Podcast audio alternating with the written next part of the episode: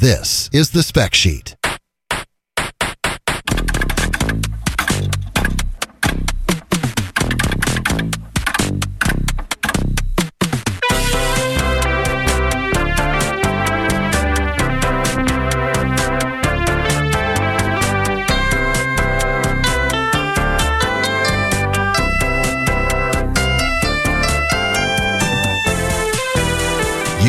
Spec sheet with Curtis Thornton. On this edition, we'll be discussing only lawnmower repair. Please, no calls about computers. Call the show now at 573 837 4948. That's 573 837 4948. And now, here's the spec sheet.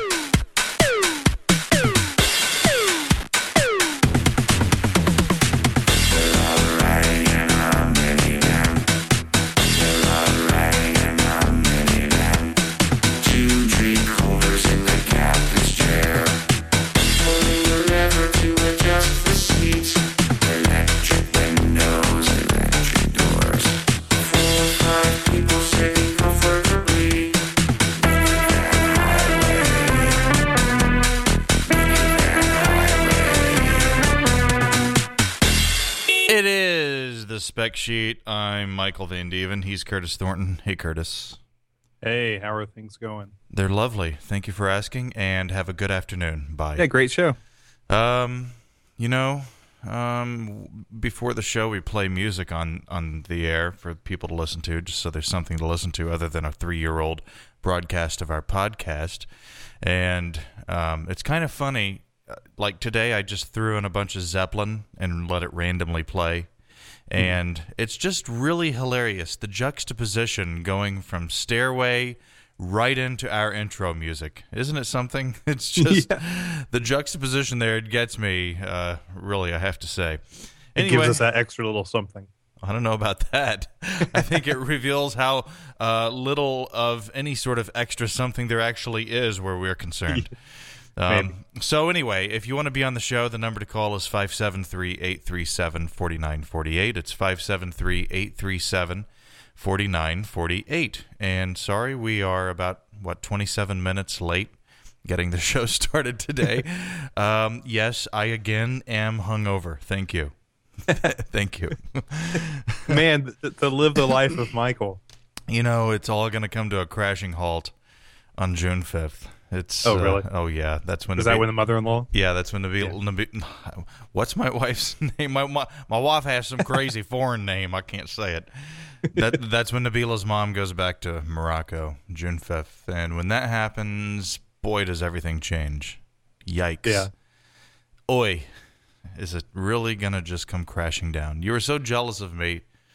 Uh, you know, in anticipation of her getting here, and now you can be happy. The Schadenfreude can really just, you can be just dripping with Schadenfreude as you watch my uh, life come to a screeching halt. It's going to be lovely. The, the Playboy lifestyle goes away and you're back to reality like me. No more banging broads and hanging out. No, I'm kidding. It's uh, yeah. So anyway, uh, please call us if you'd like to be on the show. Again, this is a show about technology. We talk about what's in the tech news. We talk about what's happening in our individual lives from a technology standpoint. I don't know how much technology there is in a Long Island iced tea, so I don't know how much I'll have to contribute to the show today. But uh, I will make an attempt. And we also are very happy to take your tech support calls. Uh, if there's something that's just been grinding away at you from a technology standpoint, maybe you are having computer problems you can't figure out and you don't know what to do about it, give us a call and we'll be happy to help you out. We know nobody will call, but I still say that because, well, it fills a good two minutes, you know? It And someday. does.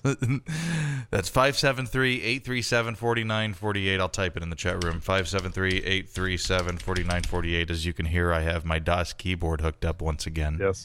I had to disconnect it for a while because I spilled a smidge of Diet Coke on the uh, number uh, pad a couple of weeks ago, and the number three was just like randomly typing when I would use it, and so uh, Oh.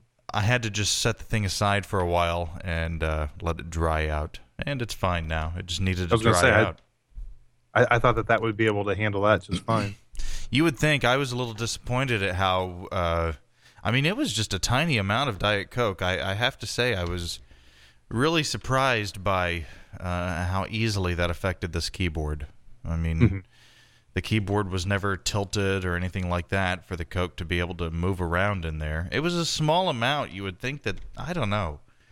I have to say, I think this DOS keyboard, you could probably go get a different type of mechanical keyboard and enjoy it just as much and pay a lot less. I think. Yeah, say I've got uh, the Black Widow from Razer mechanical keyboard, and I love it. I don't have any issues with it. I like the backlighting, the feel, the tactile feel of it.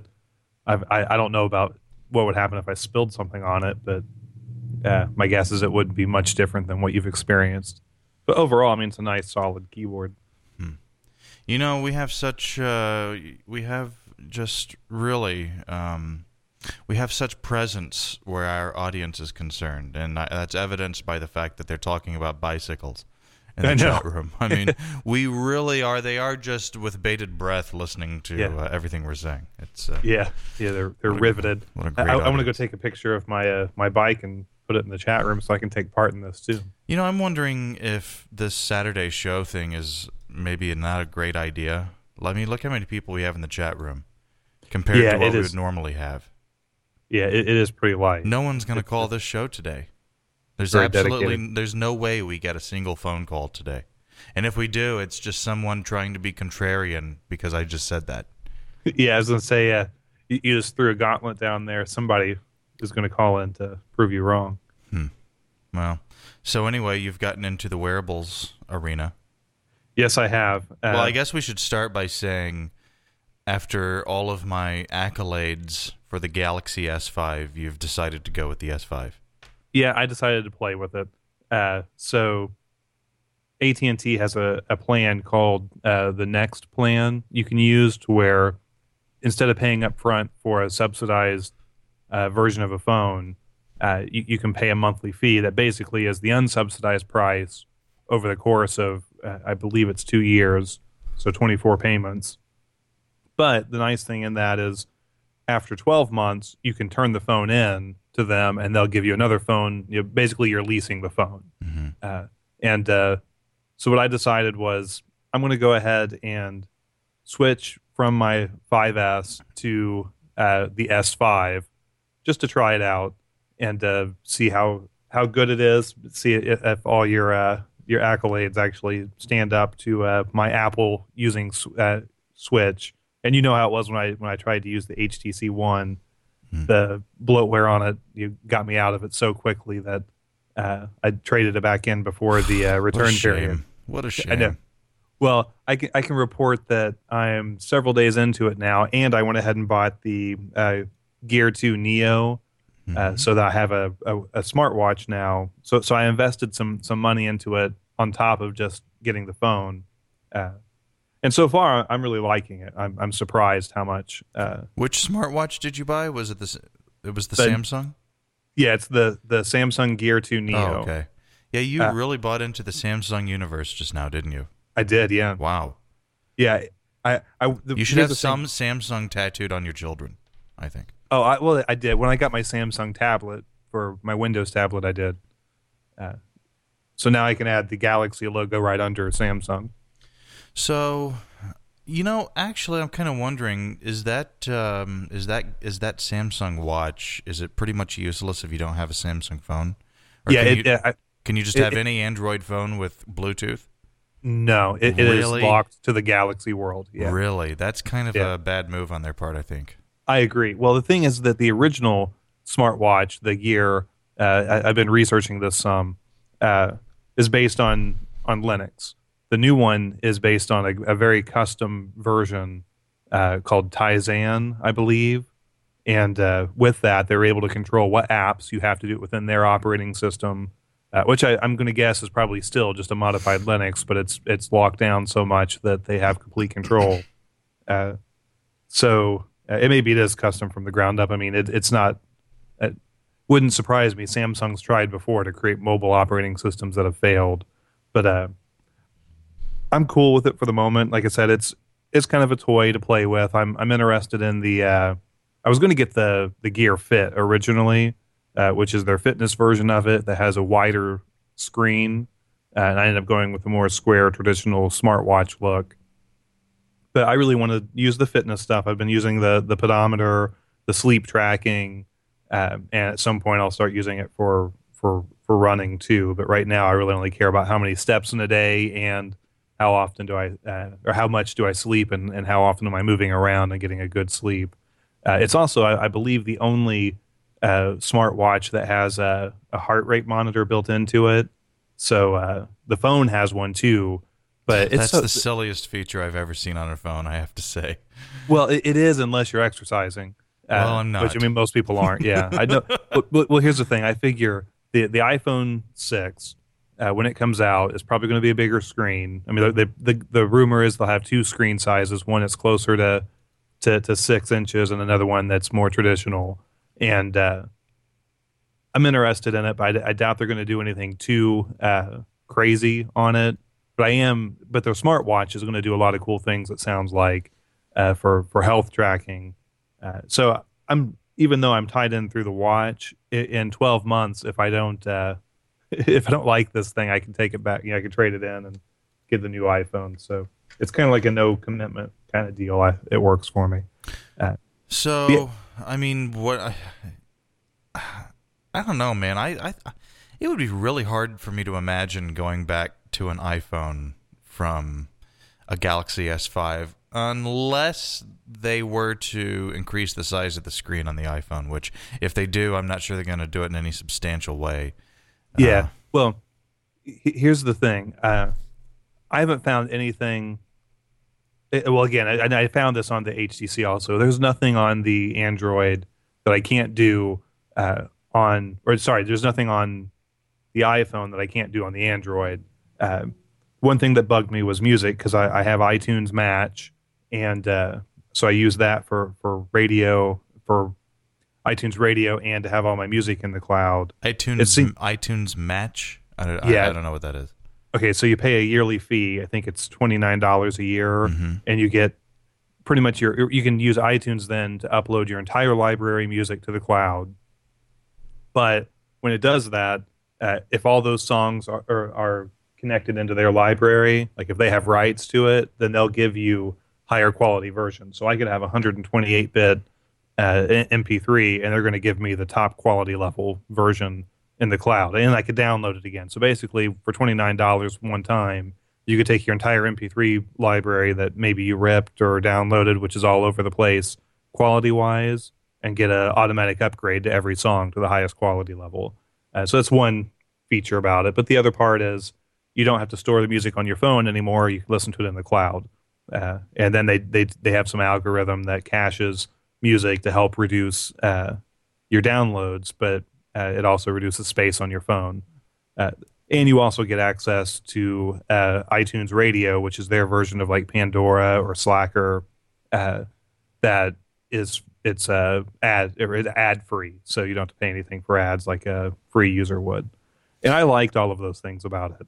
What if you were to upload a bunch of FLAC files? Uh, it, it uh, can't talk today uh, iTunes has to be able to read it and see it, which I don't think they can read oh. FLAC. So yeah, that sucks. Yeah, It'd well, be such a minor change for them to make that possible. Why wouldn't yeah. they? I mean, iTunes, uh, the, their music's no longer copy protected anyway, right? In any way, so there's not like some sort of a technical reason in that regard why they wouldn't want to support FLAC. I think people yeah. are moving toward this. I think there's a growing sentiment among people out there well, at least among older people, I think younger people are just too ignorant to know that the music they're listening to really just, does yeah. sound like shit.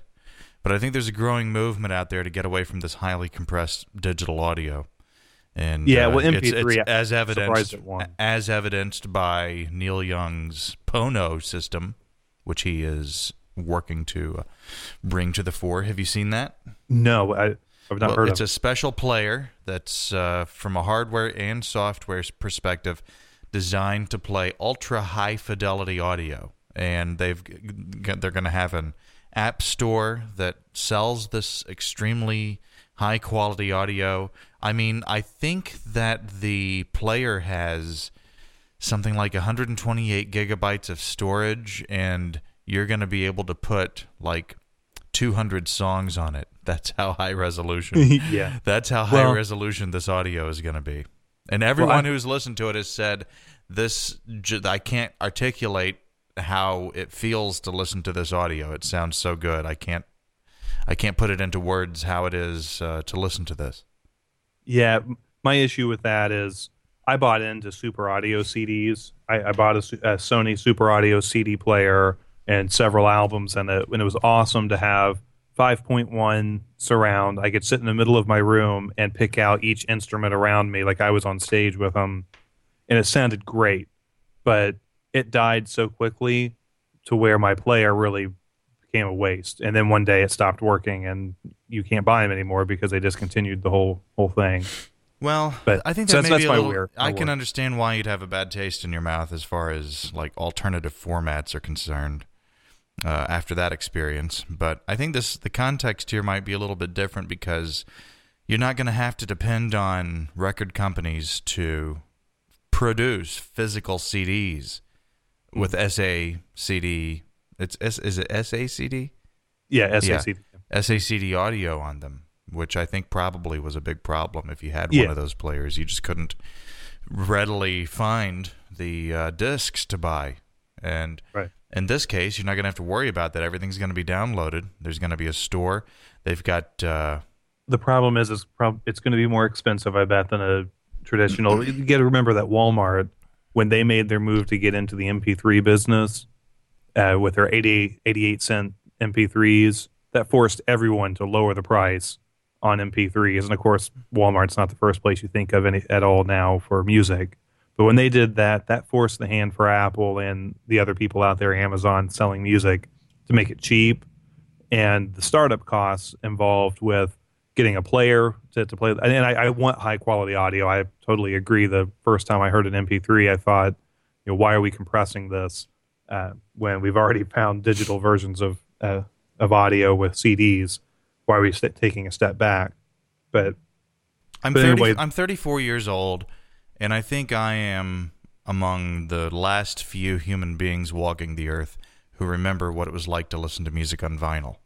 oh, I loved that. I mean, I I still have a couple old records and a record player, but I haven't used it in so many years. There are just so many people out there who don't know what the experience of listening to vinyl on high end audio equipment is like. Mm. Um, I forget who it was was listening to. Uh, they were listening to some Bob Dylan song. I don't remember what it was on vinyl on really high end audio equipment, and the experience made them start crying. It was Oh, really? so it affected them so much.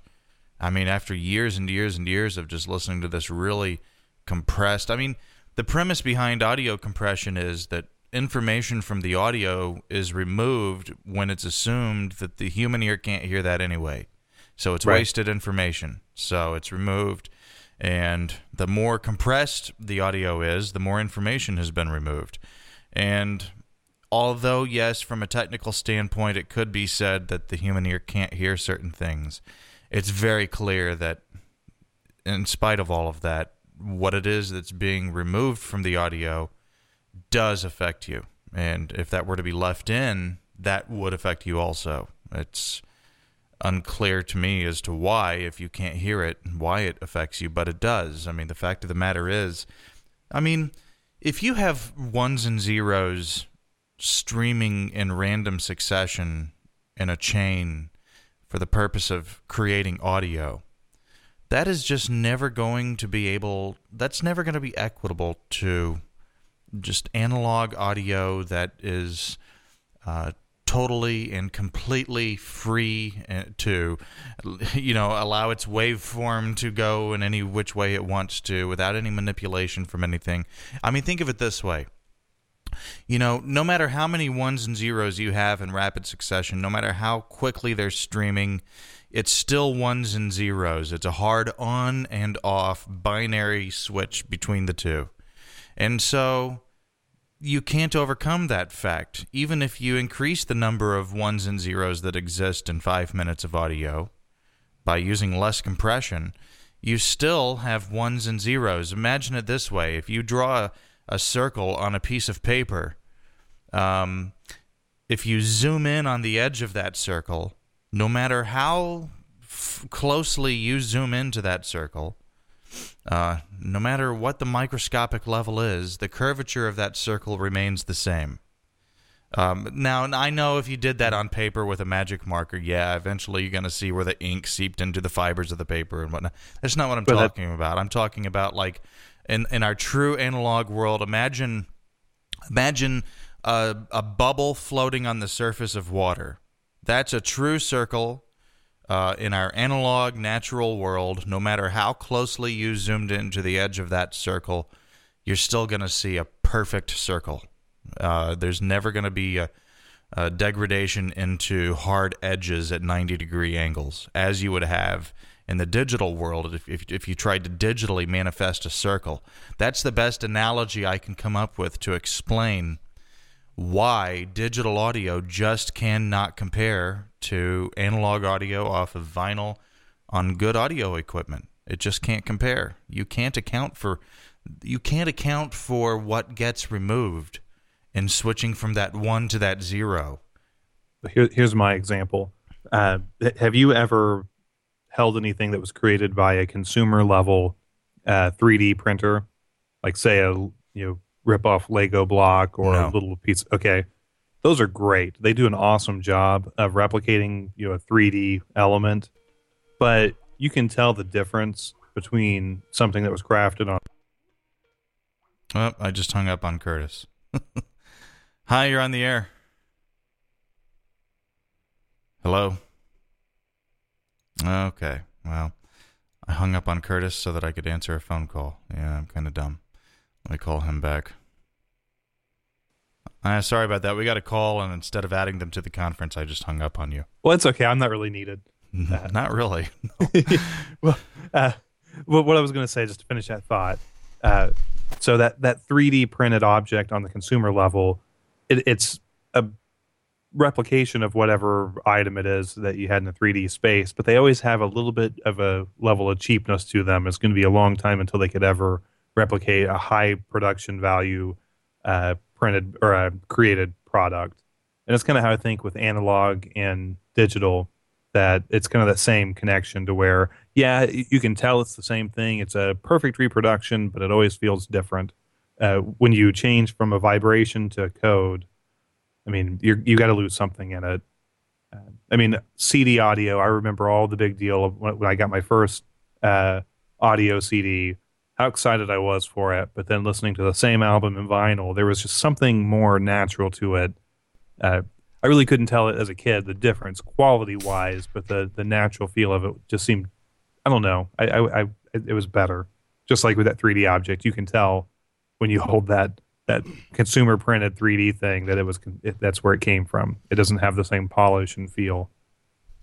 I spent a lot of my childhood listening to vinyl. I, I, I was actually when my great grandmother. It wasn't when she died, but it was when she just wasn't able to live alone anymore. So we went and cleared out her house. Pardon me. And uh, there were a shit ton of vinyl albums, and so I spent, and I was so fascinated by just the idea of this turntable going around in a circle that I listened to a lot of vinyl as a kid. Not necessarily because I was like, oh, the audio fidelity.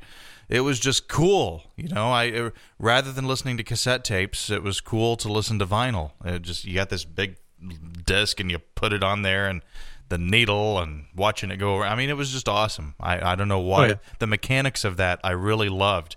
And so uh, I was such a douchey kid. As a result of uh, getting these records at my great grandmother's house, I spent a large portion of my childhood listening to Henry Mancini and Dukes of Dixieland vinyl albums on, on this old Zenith cabinet thing that we had, which, by the way, we still have and sounds great.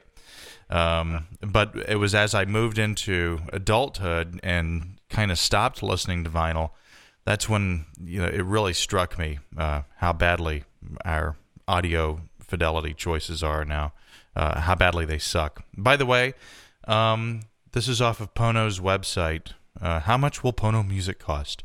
The record companies set their own digital music prices label by label. High resolution digital albums at ponomusic.com are expected to cost between $14.99 and $24.99, and there may be exceptions. For this for an album. Yes, for an album. For this price, you get the best quality digital music available anywhere. You own these albums forever. They don't live only in the cloud, but also on your computer and backup disk. And you can play them anytime you wish on your Pono player or other compatible devices. We will also be offering many of your favorite individual songs. We'll let you know the pricing soon. That's what I was more curious about is if I just want to go in there and buy one song, what's Yeah, it going to cost me? I take that statement to say that they're going to try to push, and this is probably for the artist because there was an uh, article that came out recently talking about artists not getting really anything out of, of MP3 downloads. So I think this is probably more of a, an attack. Quality is important, but it's also an attack to try to get you back to buying albums instead of songs. Because I bet you'll be able to buy singles that are released, but I bet you can't buy unreleased uh, songs Hey, from an album. hey, you're on the air. Hi. Hi, first time caller. Ooh. Neuropathy. yeah. How's it going, brother? First time listener. First time listener, first time caller. Hey, I- that was me uh, on the hang up earlier, but it was I was trying to call through Skype Oh, were you? on my on my tablet. I never heard anything from. Well, what happened was rather than add you to the conference, I just hung up on Curtis. But I sh- still should have heard you, and I didn't hear a thing. Mm, okay, all I heard was ringing. Well, that's uh, I don't know. We'll have to write a letter anyway. Okay. Well, it was good. It was a good experiment. I, I always like to experiment with uh, high tech and low tech sometimes too. But uh, anyway, I've got a new phone. Oh yeah, what's that? Same thing, 900, 900 megahertz unit. And Oh, you Uh, mean uh, you got a new cordless phone? yes, oh, Well, I, I, I please tell us more. well, it, uh, it, the other one sounded like crap, and this one hopefully sounds a little better.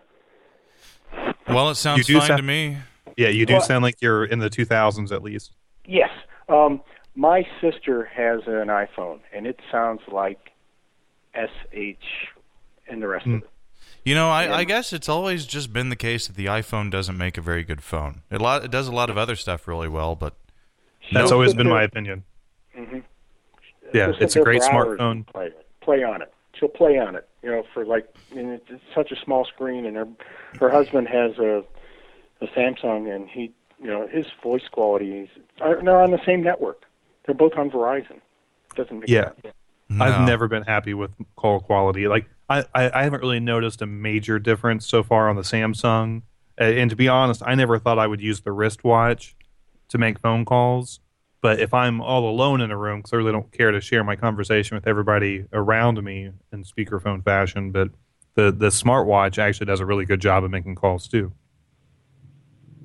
Um. uh, uh, now, what is how, what, what does that entail? Do you just have to have a Bluetooth earpiece or whatever? No, it actually has a speaker and a mic on it. Really? Yeah, so like i- if someone's calling me, uh, and I've already done this several times, and I I, I kind of promised myself I wouldn't become that guy who uses the the watch as my my phone, but my phone's been on the other side side of the room. I see the call come in, I'll hit it on my phone and start talking to him, and I think I'll go send it over to the phone and finish there. But it's actually pretty easy just to keep the keep the call on the watch. It's just the you know the having to have it married to the phone. That just seems to me like it's kind of. Uh, Yeah. you know, I've always not got my phone with me anyway. I mean, it's it's nice because like when I, when I'm in the car now uh, and I pair my my phone with the stereo, it's kind of cool to be able to control uh, the music by the watch, and also if I have my headphones in and my phone in my pocket, I can use the watch to do that. But I can also put music on the phone and or sorry on the watch, and I can walk away and not be paired and still listen to music. I can't make phone calls, uh, but you know it's still tracking all my fitness stuff when i come back to the phone it uploads you know any changes so yes it is still tied to it but it can work somewhat independently i think in a probably two years these things will be your it'll be your phone You think so, huh? yeah I don't well, think there's enough bat. I don't think battery technology has come far enough for that to be the case, unless they find some way to build like a, uh bendable battery that can actually be in the wristband. Then you can have some physical Well- area for a larger battery to exist. But I mean, That's that's the that's the problem. I mean, a battery to have to have more milliamp hours, a battery has to be bigger physically. Yeah, That's well, just there's there's some simple. new technology. Uh, I, I almost grabbed the article to, to look at for today, but th- there there's some new battery technology that's specific to uh, Really, yeah Plutonium. Plutonium. We'll have nuclear reactors on our wrists. Yeah. I don't see what the hell what what. There couldn't be any health problems associated with that. No, none at all. I don't see an issue with it. I don't need my hair. Did you know that? Um, I don't know why this just popped into my head, but I remember taking apart a smoke detector as a kid. Did you know that your Oh, smoke detector has radioactive americium in it? You, you said you're 32. You have another four, maybe five years to live. I'm 34, so make that two or three years. Yeah. Well, I'm going to ask that have to ask you to do some more episodes quickly because we have to have the show going on. yeah, I mean that just seems a little crazy to be shipping out devices to people that have radioactive materials in them. You know, it's in a uh, little it's in a little metal can. Mhm. It's uh it's very recognizable because it says "Do not open." Yeah. Do not, you know, and and all that other stuff. And you're, you know, in actuality, supposed to take them to some place that's set up for. Uh, although I think the the more newer ones have uh, less americium in them, so they're you just toss them in the trash. So they're less effective. Yeah, the worst thing is to collect like 20 of them and then put them all in together. It's like it's like alkaline batteries. You're better off just throwing a you know a few here and there, dispersed in the in the trash, than having a couple thousand why? together. Uh, just bad things happen. You got all those, you got all that stuff there in one spot. It's uh, dilution's a solution except for radiation. Hmm. I think I'm going to start living by that philosophy. Dilution is the solution. I'm going to uh, have shirts printed, and uh, Yeah, we'll see where that goes. it's it's a chemist's uh, a view of the world. It's not a uh, radiophysicist's view of the world. I don't, I don't believe that's the correct uh, approach. But uh, So neuropathy. What, what what do you want to talk about today? nutrition, Oh, really? yeah, I'm I'm low carb. I lost 35 pounds Really? in about uh, two months. This was a couple of years ago. What do you eat? Oh, uh, Wait a minute. So you started the diet a couple of years ago? Oh yeah, I'm, and I'm maintaining the way. It's it's not a diet; it's a lifestyle. Well, yeah. It, it, I mean, yeah, that is a lifestyle change. I mean, people don't realize. You know, if you're going to go on a low carb diet, a lot of people don't realize how much shit that you currently eat that you will no longer be eating. It's a pretty long list. It's amazing. It, it really is. But uh, and it's and it's not that low carb. It's it's like under 100 grams per day. But you you're not eating bagels and So you're in ketosis? no no no no not at all. No. No, it's it's on the edge, and I consider that uh, a good thing because you don't get you know twisted around thinking you got to eat this way all the time or eat that way all the time. You just it's um, it's a mindset in terms of uh, ignoring certain foods and eating other foods, and your body will control how much you need to put in your mouth. It's it's actually has a sensor, except for carbohydrates. There's no sensor. It's broken. Um, well, you know, I really am a fat pile of shit. And so I need to. Uh, I've been kind of considering doing a low carb type of thing, although I've. Uh, I have in the past advocated in favor of people trying out something called raw meal, which I do take a lot of. Uh, I'm taking more of it now than I have recently. Which, if I just used more of this, if I just would replace maybe two of my meals every day with this on a consistent basis, I think I would be really thin and healthy. Um, yes, and but you've you've got to understand what blood sugar is doing, and that's the control mechanism for the body. When your blood sugar is in that magic range, you can eat certain things and have it swing up a little bit and swing down, but you don't get that mid-afternoon or late afternoon sag where you, you need a whole pot of coffee to get your, your body running again. Well, this stuff has a lot of things in it that are supposedly really great for regulating uh, blood sugar. blood sugar. The, the, but that combined with potentially even a, you know a reduced carbohydrate intake would get things in really good control, and that's the magic. All the carbohydrates you eat turn to sugar in your body. Right. I don't care which and how much, they all have to get converted to sugar first, and then it's either put in the muscles, which if you're working out, that's great, but you can't still can't use up that many carbohydrates in mm, you know an hour of working out compared to shoveling four or five hundred grams of carbohydrates in. They don't they don't match up. So the body turns it into triglycerides and then it goes into fat. Just saying. Well, um, so the point here is everyone listening, uh, get on the Atkins diet. And Uh, Stock and just went up in Atkins. And Atkins has phases, and that first phase is uh, semi-ketosis or ketosis, but then it it it spreads out to a, a more uh, increased carbohydrate uh, intake and uh, good carbs, not not sugar, not. Well, I've heard people. Say. I've heard people say that this diet, a low carb or no carb diet, uh, will actually expose the kidneys to extremely high levels of nitrogen and essentially destroy your kidneys. What do you think about that? uh, BS. Really? That's good. Yeah, it's it's just a matter of making sure that you're not. It's not a high protein diet. And I just and I unfortunately I have to I have to fess something up. I eat fat. I eat more fat than I ever have in my Well, life. if you're on a low carb diet, what else are you going to eat? There's not much left other than styrofoam. well, protein, but excess protein gets turned to sugar by the. By Wait, the can I eat styrofoam? Because I Oh. would. Uh, You can chew it and swallow it. Now, what happens after that? I don't know.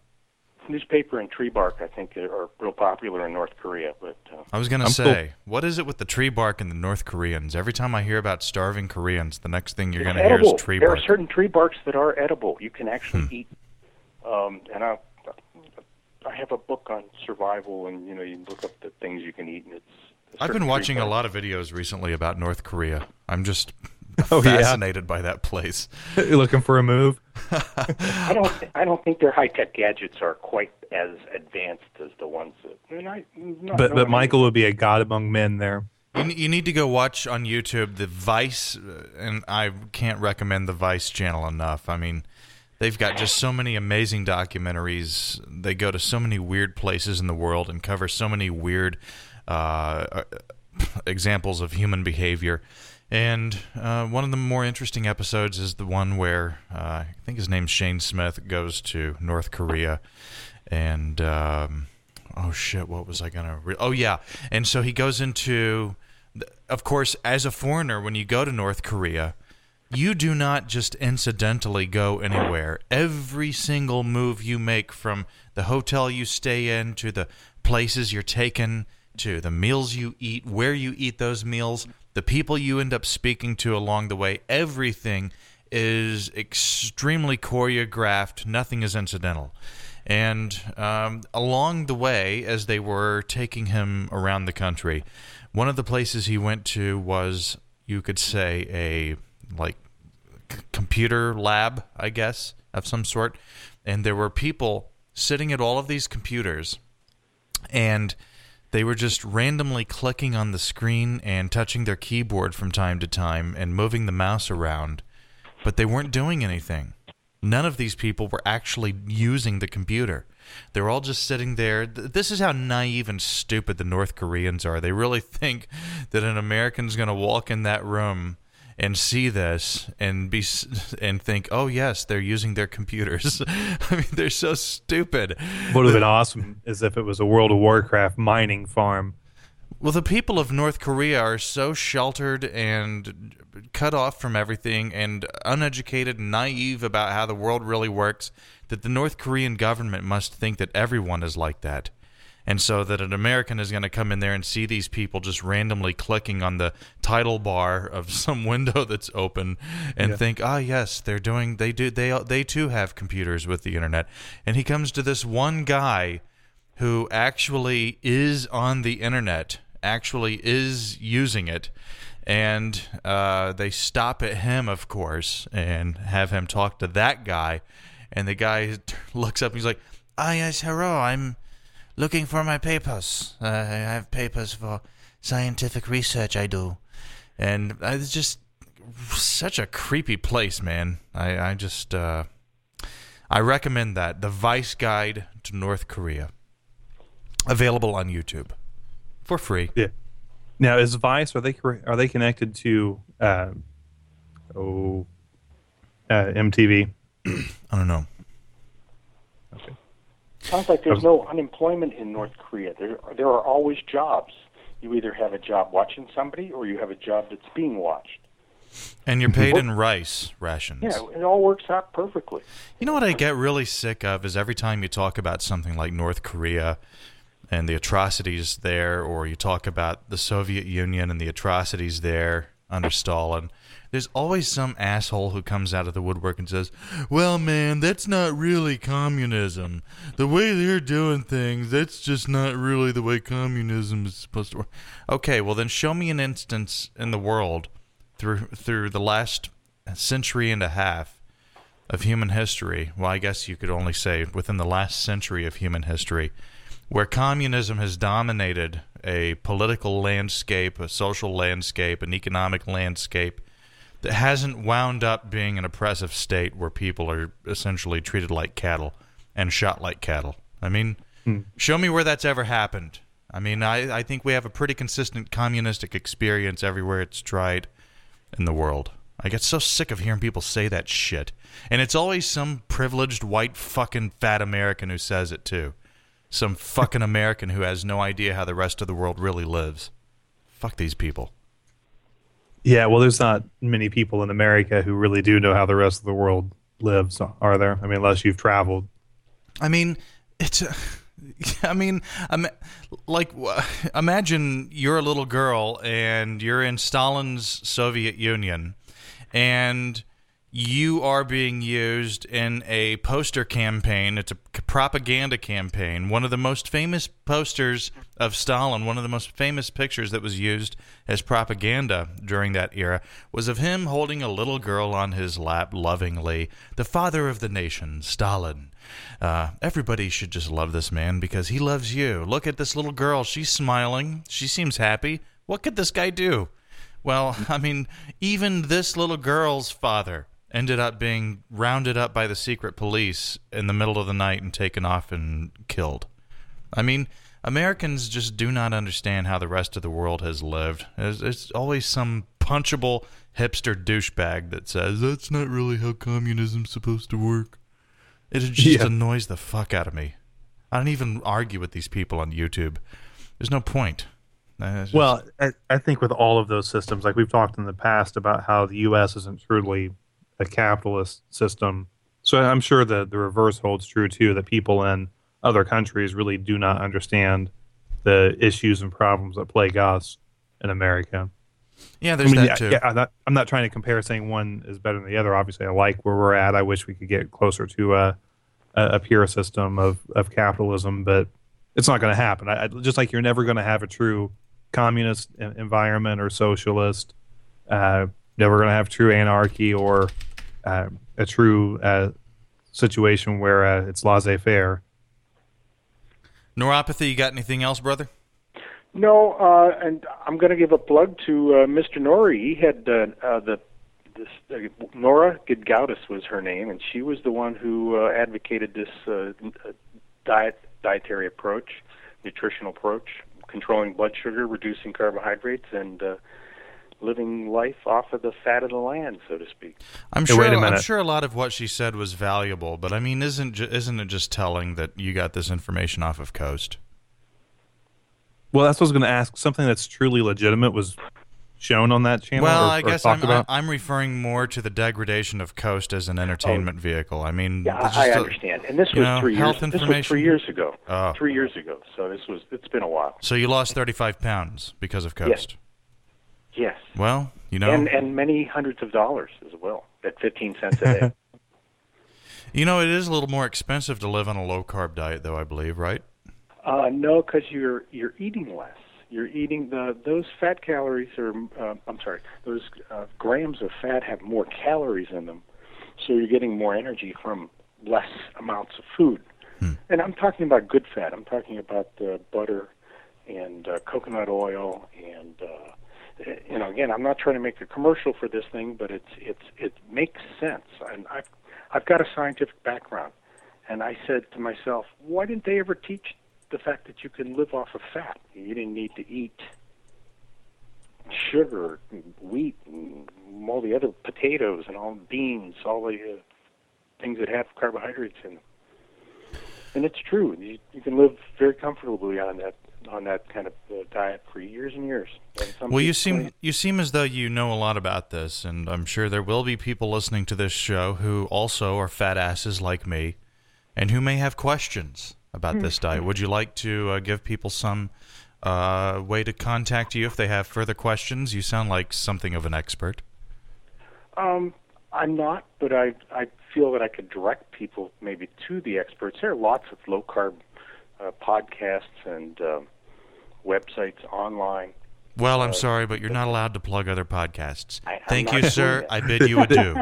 This sounds like a, a good thread for a BellGab. Yes, That yeah, people actually, that there. would be good. Why don't you go to BellGab and create a low carb thread? Oh, I see what you're saying. Sure. Yeah, that would be sense. good. You could sort of be there encouraging people, you know, giving And, advice. and folks don't actually have to be uh, an official member of BellGab to go in and look at the low carb Right. thread. No, but they do have to be white. So there is that. Uh, Uh. It works for all colors. It's Oh. it's great for everybody. It, everybody loves it. okay. All right. Well, I'll be interested to see that. And, Hey guys, uh, Friday night sounds good too. For if you want to switch back, but uh, what do you mean by that? You mean we're Well, you- tanking here? No, no, no, no, no. I think Saturday afternoon, and especially with the weather changing. Uh, I mean, we've had our you know first sunshine in four days now, and it's So you'd rather be doing something else other than listening to us, is what you're saying. Thank you. well. Well, you could be like me. I was out working in it earlier. Mm, you can't cut grass in, uh, at eight o'clock at night because the neighbors don't like it too much. I wish I had a home where I have to mow the yard. I miss mowing. That's Do you want to come mow mine? That's uh, if you play, if you pay for plane fare, I will come mow your yard. Yes, Sweet. That's my least favorite thing to do. I have to say, I find I find mowing to be therapeutic. I find it to be something that allows you to collect your thoughts. It's almost meditative. Really, I, I, I don't see it that way. I Really, you I just, really you I just- really dislike mowing. when you're mowing the whole time, you're just thinking to yourself, "Don't they make a chemical I can put on the grass so it stops growing? Don't they make a chemical that I can put on the grass so it stops growing? Don't they make a chemical I can?"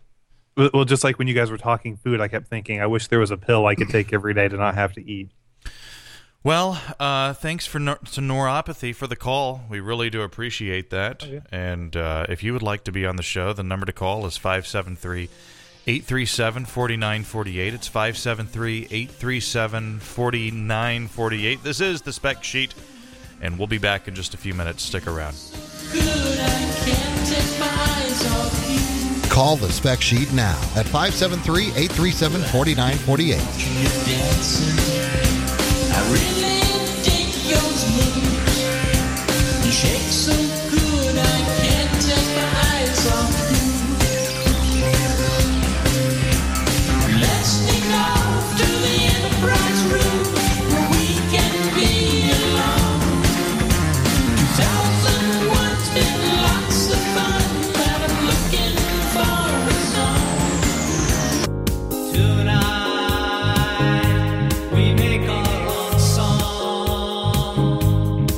This is a very special edition of the Spec Sheet with Curtis Thornton. On this broadcast, each listener will receive a complimentary pre-owned 10 gigabyte IBM IDE hard drive. No need to call about the drive. We have your information. To speak with Curtis, call now at 573-837-4948. That's 573-837-4948. And now, here's the Spec Sheet.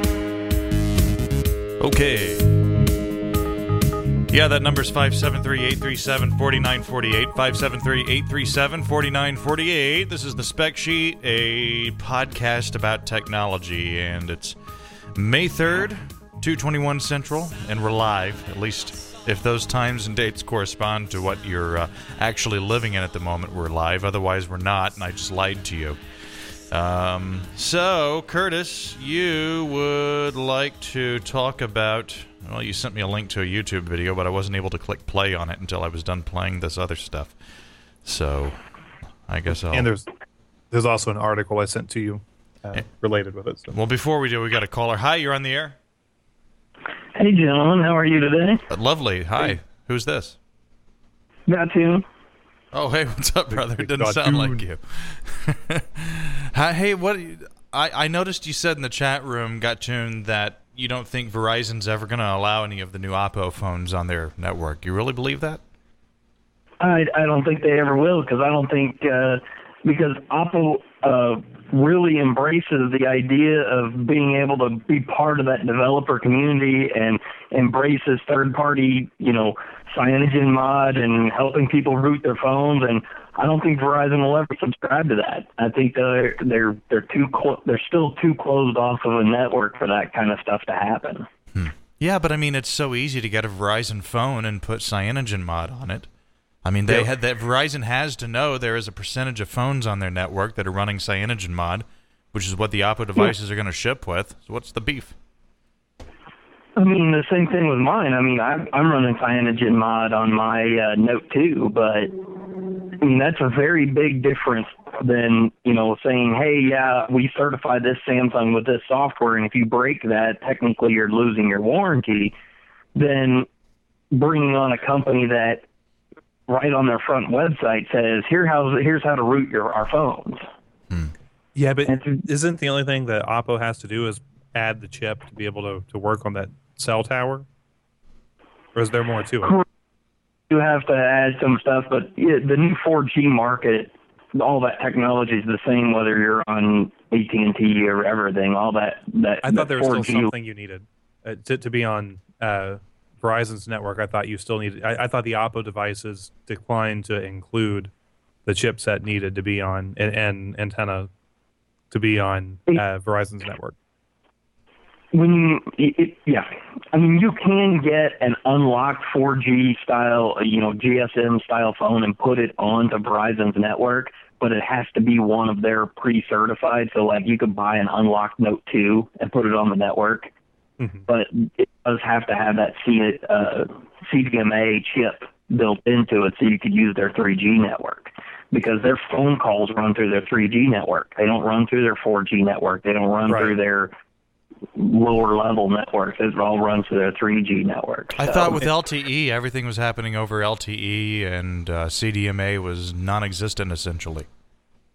uh, it is, but it is not the like um, because I have an LTE 4G card in my phone. I can actually talk on the phone and browse the web at the same time for the first time under Verizon's banner because Right. it will actually drop the phone calls into the 3G market. And that signal range, and let the uh, network run on the 4G LTE. So, Isn't it sad that you just now are able to do that? Yeah, it was really sad, but to be honest with you, it never really affected me that much. I really never did. Um, and it wasn't here, but maybe two or three weeks ago that I was using my, uh, um, or no, it was just on Thursday. I just happened to be using my hotspot on my phone because I needed to have access, and I got a phone call, and I answered it, and my hotspot kept working. You know, that was the ver- first time since I've had this phone. I've had it over a year that I've actually had to do that. Yeah, see, I've, I I've always loved on my AT and T being able to be on a phone call and then do a quick lookup of something. So let me be clear about this. It's, I mean, is it is it certain now at this point? I mean, we know that this Oppo phone is not going to run on Verizon's network. I mean, is that a done deal? Yeah, that's the way I. I, I I I have not seen any certification notes saying that they that they're going to ever allow it now. So You know, what's it going to be? I'd Just Sprint and T-Mobile? T-Mobile and AT and T because AT- huh. AT and T support straight up uh, unlocked phones. So Well, wait a minute. You're saying? Did you just say T, AT&T allows unlocked phones? yeah, Okay, Yeah, well that's do. pretty contradictory to what I've been reading on AT&T's website. I it's my understanding that AT&T no longer allows manufacturers to uh, build devices for their network that ship with unlocked bootloaders. No, I think that's true for their the people they're with. But like when I went to to connect to the the next plan, I could bring an unlocked phone to it, and they actually gave me a discount to do that. Like if, if you basically AT and T supports anything. You could go to the Google Play Store and buy a, a, a Google Play Edition telephone and hook it to your AT and T service. Yeah, or you can Which use like is a Nexus. You know. Ugh, there's just a lot of ambiguity in this regard. You know what needs to happen? Your phone carrier needs to just be like your cable company. Just a dumb data pipe, and that's the end of their involvement in your life. Yeah, Complaining even about cable this all the companies Don't want to be that. Well, they don't want to be that, but they've become that. You know, they don't always get what they want, and I think that uh, I, I just want to. I'm sorry. I, I something's going to have to change here. I, I I think that I need to be given total freedom to use whatever device on the network I want to use. I need to be able to use my bandwidth as I please, and uh, and if I need more bandwidth, I can pay for it. That's fair. And you should be able to, it, it- not only the device that you want to use, you should be able to run the operating system on that that you wish to use. Exactly. And this nonsense about, well, we're protecting the integrity of our network and your user experience as a customer. That's why we don't. Bullshit. I don't buy it for a minute. I, I, I just, I, I'm really getting pretty fed up by There's this. There's licensing fees in the back end. You don't get your phone on my network unless you're paying enough. Hmm.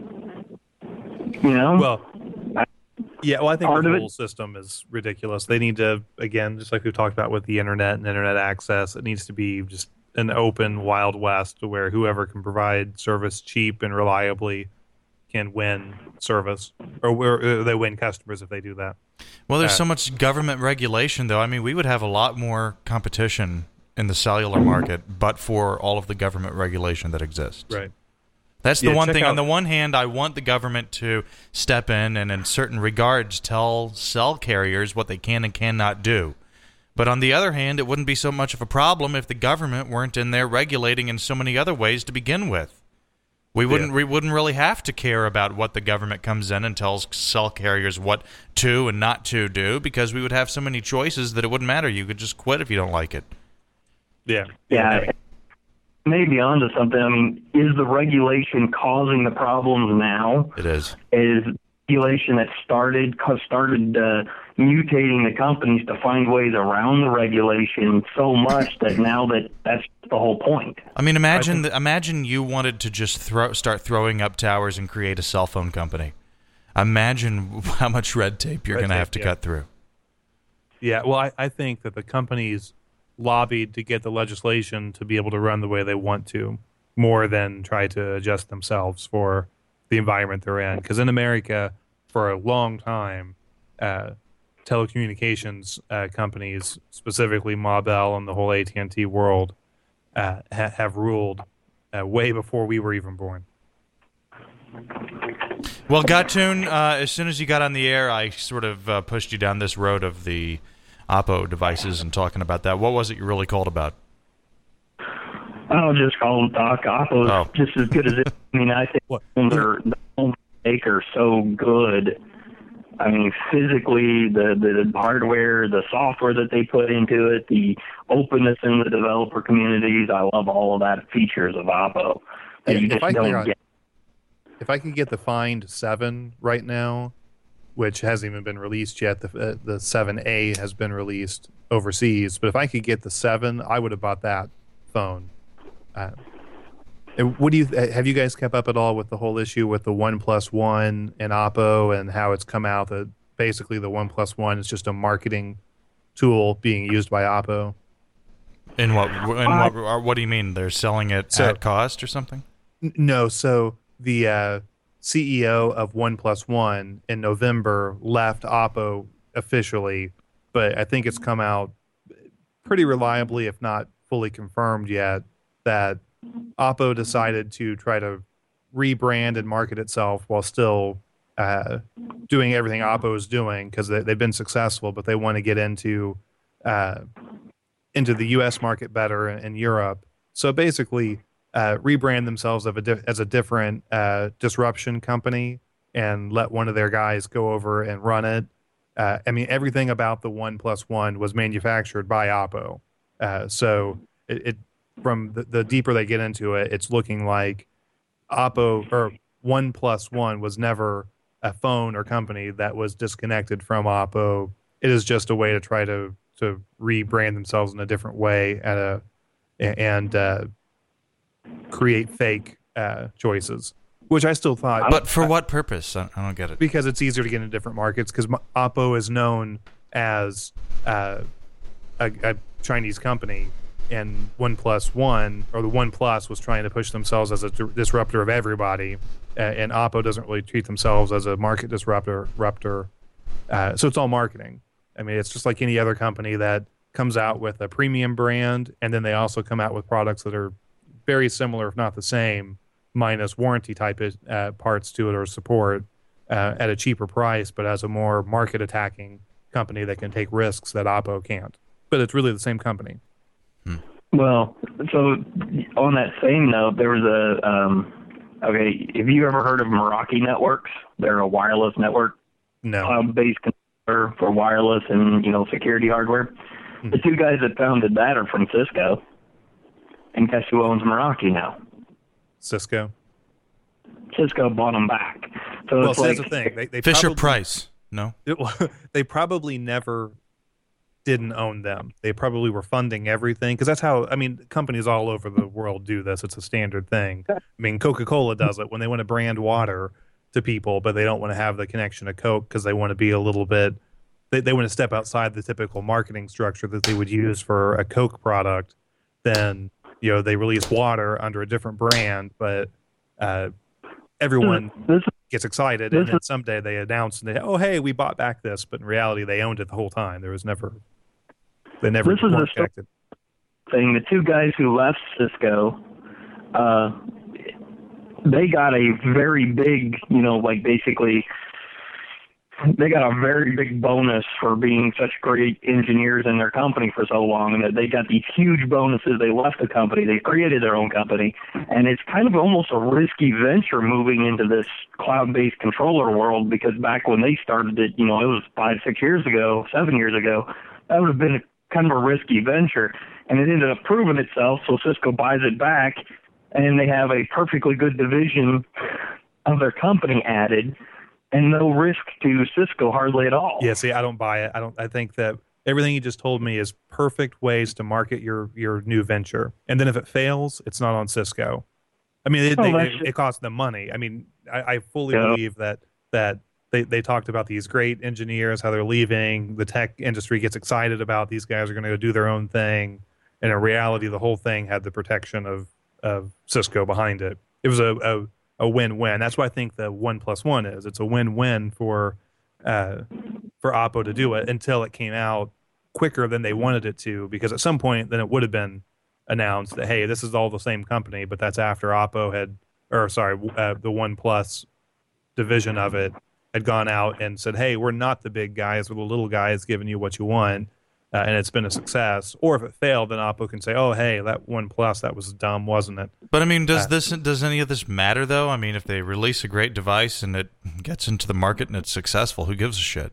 Yeah, well, the thing is that the the One Plus promoted itself as a lot of different things, and what, what the only reason I didn't consider that more heavily is there's a lot of issues with the uh, the review devices that people got with the camera and other things being buggy that they were being promised would be solved before it was released, but it was months before it was going to be released. So I don't, I, I- didn't want to be a beta tester for something uh, that I'm going to be using every day as my phone. So It's amazing those types of problems would actually exist. I mean, at this point, we've been making Android devices for so long. You would think that there just Well- there wouldn't be a problem. well, they're using a Sony camera for it too, which is kind of funny. Yeah. So how, how is it they weren't able to? And it's the same camera that's in the Oppo phones. I mean, if, you look at a, a Find 7A and uh, the One Plus One, I guess in, in many different ways they're they're similar. the The body is different, and a few of the specs are uh, have some variation to it. But basically, it's a lower end Find 7A, which I really like. The Find. Uh, I really would like to get it, but uh, it's so hard to to get one in America right now. So, Gattoon, you got anything else, brother? Yeah, back on our uh, on our beta testing world, uh, I got an update on our uh, Google Glass beta testing. Oh boy. Being an as I'm talking to you on the Google Glass again today. Mm-hmm. Yeah, cool. You know, I'm still And, not uh, clear on this. I keep reading everywhere that it has a bone conductor for the audio, and you say no. No, Well, I don't get why I'm reading that everywhere. I'm still seeing that. And you know, the same idea. It's gotten some bad press here recently. I mean, lots of bad press, to be honest with you, because I mean, everybody's like a lot of the stuff I see pop up, even in my Google now. It's all about you know what's the negatives and how it's failed, and wh- I'm like, hey, how could it have failed? It's not even out yet. Yeah. Well, have you seen where there, there there's an article talking about how it costs eighty dollars to to to create a Google Glass and they're selling it for fifteen hundred? Wow, really? Yeah, I don't know if that's been confirmed, but I, I I can see that the hardware, like if you were to break it down, the the actual hardware cost in it, like everything that's in it, probably didn't cost that much. It hasn't, but the development process and how it actually, you know, all the software back in, which in the software side of it, they just uh hasn't been too long. The X uh, XE16 hit release, which is actually KitKat for the glass, and since then, I mean, almost every week since then, we've had an update hit. The updates are much more good now. Uh, got a lot better integration. Uh, calendar integrations are really good now. Some of the camera integrations and being able to sync up. Um, much nicer doing the auto backups. Uh, you don't need Wi-Fi connections for backing up your data now, so that's kind of nice. You could do it over your phone if you want to. Uh, there's a couple of really cool things they're starting to do with it, and actually I've noticed a lot of the little tiny slowness and glitchy bugs that I had when I was doing stuff. They're all gone now. Uh, we're actually starting to. The one thing that I have a lot of problems with yet is I've tried to do some web browsing with it a few times, and it's just the page load speed is just. I don't know if it's something with the buffering or something, but it just it like it takes ten years to load a web page. Well, how much RAM does the thing have? How what kind of processor does it have? I actually don't know off the top of my head what it is. Well, see, I mean, I'll bet you it's got a minimal amount of memory. yeah, I just I'm trying to think, you know, because I, I I used your Google Glass just a few weeks ago, and that was so weird. Like I, I can't imagine what's going to be like if those do take off, where everybody's looking off in different directions when you're having a conversation. How how much worse it's going to be than now, where everyone's looking down at their phone. Uh, Yeah, and every everyone's eyes and head is tracking something that no it's one like else the can see. that Star Trek: The Next Generation episode, the game, where uh, Riker goes to Risa and he is given this game by this alien chick, and the game is really uh, extremely addictive, and so he takes it back to the Enterprise, and he replicates a bunch of them and starts passing them around to people, and the whole crew ends up getting addicted. And uh, then what happens is this little tiny spaceship with utterly and completely inferior weapons technology basically orders the Enterprise to stand down and be boarded. And uh, Captain Picard is just agreeing. He's like, "All right, we'll do that," you know, because the game has just totally eaten into everybody's brain. And uh, of course, Data saves the day. It just sort of reminds me of uh, that world. If you've never Yeah. seen that episode of The Next Generation, the game, I'm sure you can find it pretty easily. Yeah, I'll have to uh, I'll have to look that one up because it sort of sounds familiar, but I can't remember everything. Uh, uh, does Riker have a Mm. beard? That's what matters. Does he have it. what? Does he have the beard during that episode? Yes. Oh, well, then I'll watch it. Okay, yeah. good. You don't like the non-beard uh, portion Well- of the series? It's funny. My kids who know, don't really know a lot about Star Trek, they just know if I'm watching an episode, which is usually on uh, BBC America. Within the first few moments, I say it's a beard episode I'm watching, and so that they, they now know to associate uh, Riker's beard to a quality of Star Trek episodes. Well, I think it simply is indicative of the fact that you have gone beyond season one. Is all it really means. Because I think the- he had the the beard size at the beginning of season two, didn't he? Well, it, it, well, and the size of the beard too helps dictate the Oh. how good the Oh, episode my. is. It does. I mean, look at. I'm pretty sure there's stuff on the web about it too, but but he, he's more involved in the episode the bigger his beard is. That's great. Okay. All right, man. and that's uh, mm, season five, episode six. the game. The game. The game, sixth episode You know- of the 12 series. So To, to go uh, c- completely uh, Star Trek or, or Trekkie on you, uh, I really think they missed the boat when when they had the clone of uh or the split version of uh his beard or his beard. Sorry, I read, I read his beard in the chat room uh, of Riker. So you had his his twin who was uh much more daring than he was, who went off to be a pirate. I think ultimately they really should have done a spin-off series of that character of, of a guy who was former Federation, who now is in the pirate world or the underbelly of. Well, what happened was universe. he Riker nine years prior in the episode, nine years Hmm. prior to the time in the episode, uh, Riker was on a foreign planet and he well, on, on, all the planets are foreign planets. He was on some planet and the planet had some sort of atmospheric conditions that would screw up the transporter. So as he was being transported, something happened and it caused a duplicate of him to be left on the planet and the duplicate didn't know that he wasn't the real Riker. He just Right. thought that I'm Riker and the transporter messed up and here I am stuck on this planet. And then nine years later, they come back to the planet because they can only come into the planet. They can only beam down to the planet once every nine years because that's the atmospheric cycle that allows them to beam into the planet. And so then they go down there to the planet for some reason. I don't remember why they went there. And then they find Riker's copy, and he ends up coming onto the Enterprise. And uh, but I think he actually went on to pursue um, advancement in Starfleet. I don't think he, He went did. off to become a pilot. No, he did. or a pirate. No, no, he did. He went back into Starfleet, but he had a lower rank at that point than what Riker did, of course, Right. because he didn't have the same career. And he just had lived a life of, I don't know if it was isolation, but just uh, of taking care of himself, where Starfleet wasn't for him. He disagreed with something. And uh, B Dub just said Riker was born on a porn planet. That would be awesome. Uh, but uh, but anyway, that version of Riker, which he, he used a different first name, if I remember right, but he ended up leaving Starfleet, going out on his own. And I think there was some kind of story about how he was part of that uh, special forces within Starfleet too for a while because the original Riker was too. Uh, but he ended up leaving and went on to like with a pirate gang or something. Uh, not not pirates, but you know the equivalent in the uh, Star Trek world of scavengers or whatever they would have been. Uh, but I just thought it was such a cooler s- storyline because I always liked Riker. He's one of my favorite characters anyway. But I would love to have seen that alternate world that was created or that that that Riker would have been a part of. The fact that B Dub said thought I said porn planet, I guess means my noise gate is too aggressive. Cut off the beginning of the word foreign, I think, and made me sound like No, I said porn. I think he just has porn on the brain. Well, that's a given. So anyway, Yeah. you sent me this link to this YouTube video that you wanted to talk about.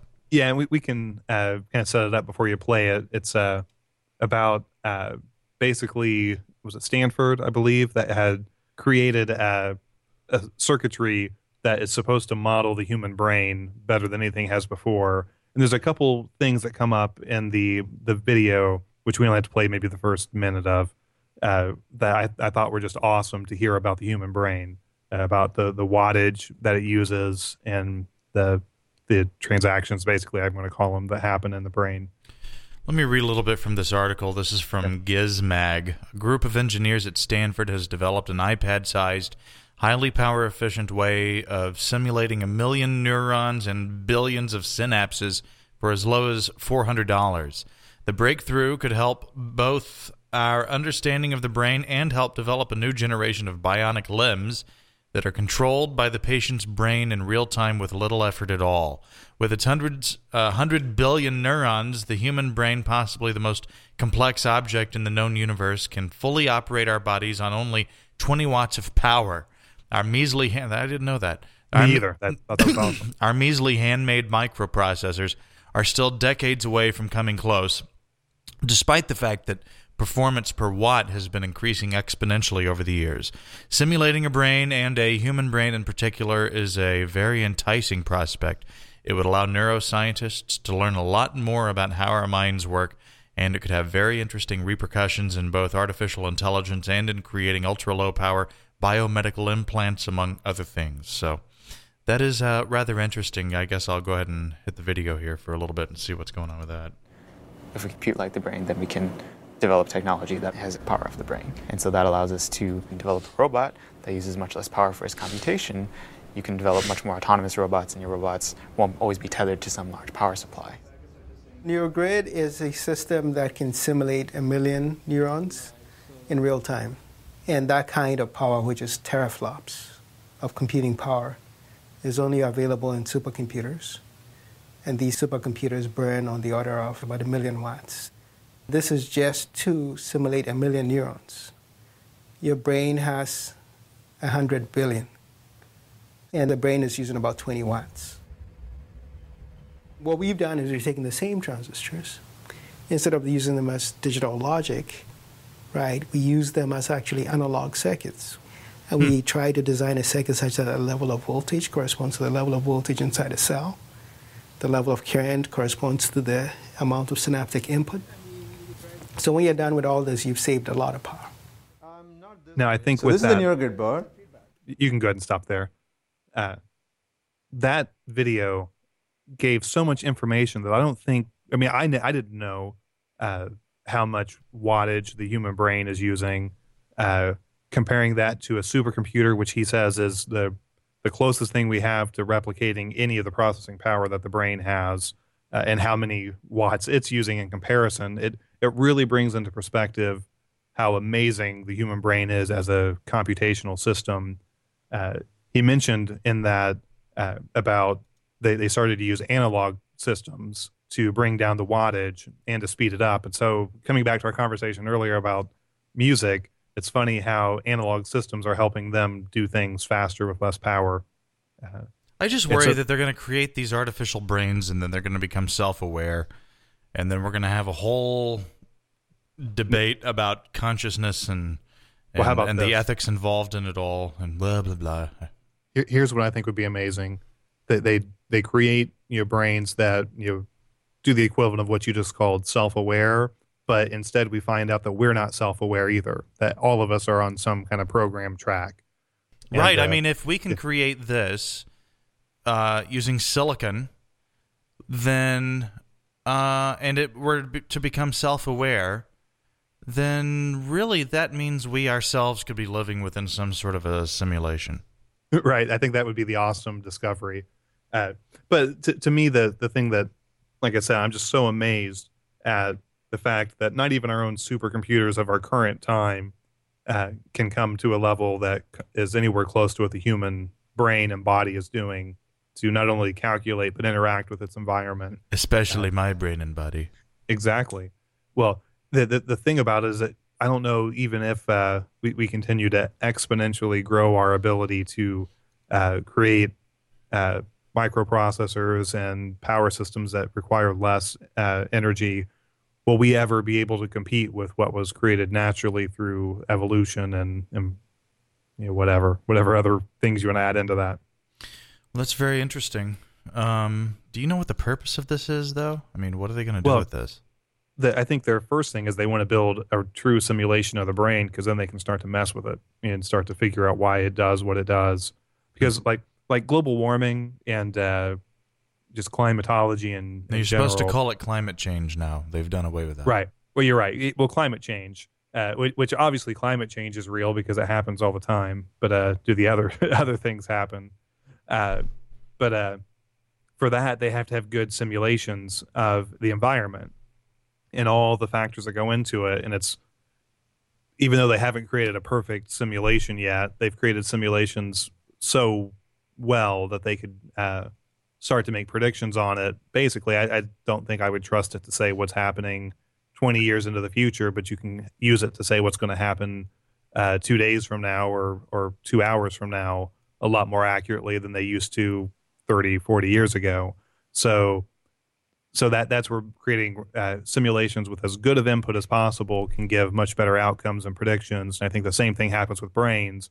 Uh, I, I think the whole wattage part of it is more of a uh, a challenge because they they've seen now what the human body can do, and why can't we create the same thing? Uh, ironically, if you think about it, uh, if the human brain is what's being used to create these, wouldn't it be limited to not be able to create something better than itself? Or could it be? I'm sorry, I was reading the chat room. What was your question? Okay. Uh, that if the, the human brain works on, or the human body works on less than 20 watts of power, and it's got a hard limit on the amount of neurons and synapses in it, uh, isn't it kind of pretentious of us to say that we can create something using that that will be better than it, so that we're going to perfect ourselves in some way? Is anyone saying that though? No, I'm just no, no one is. I'm just that that's a thought that comes up to me that uh, it's like taking a computer system that you've programmed to uh, uh, do a loop 100 times, and once it gets past 100, it stops. Uh, well, it's not smart enough to be able to, to change its own programming unless you make it more complicated.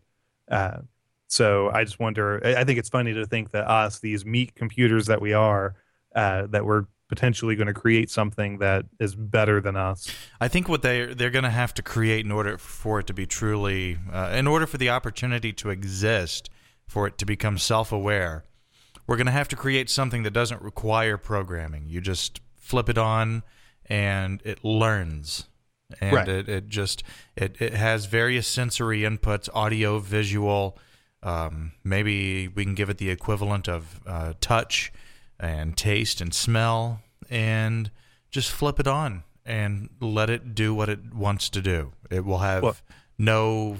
It might have some fundamental like base programming to make those various sensory inputs work, but beyond that, in terms of what it thinks about those inputs, how it processes them, how it reacts to them, and how all of these things are connected to one another. Um, that would be something that it could just do on its own. And Yeah. it'd be really it'd interesting to to. see what happens.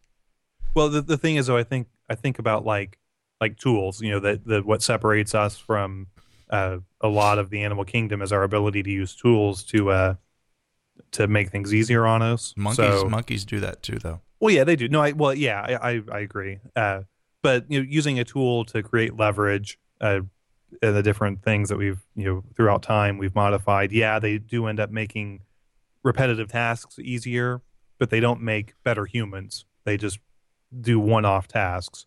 That's where I, I don't know if we'll ever get to the point of true artificial intelligence because we don't even know for sure that we have free will and the ability to uh, grow past ourselves. Uh, so if we don't know that, then how could we ever create something that could do the same thing we're doing and maybe even do it better than us?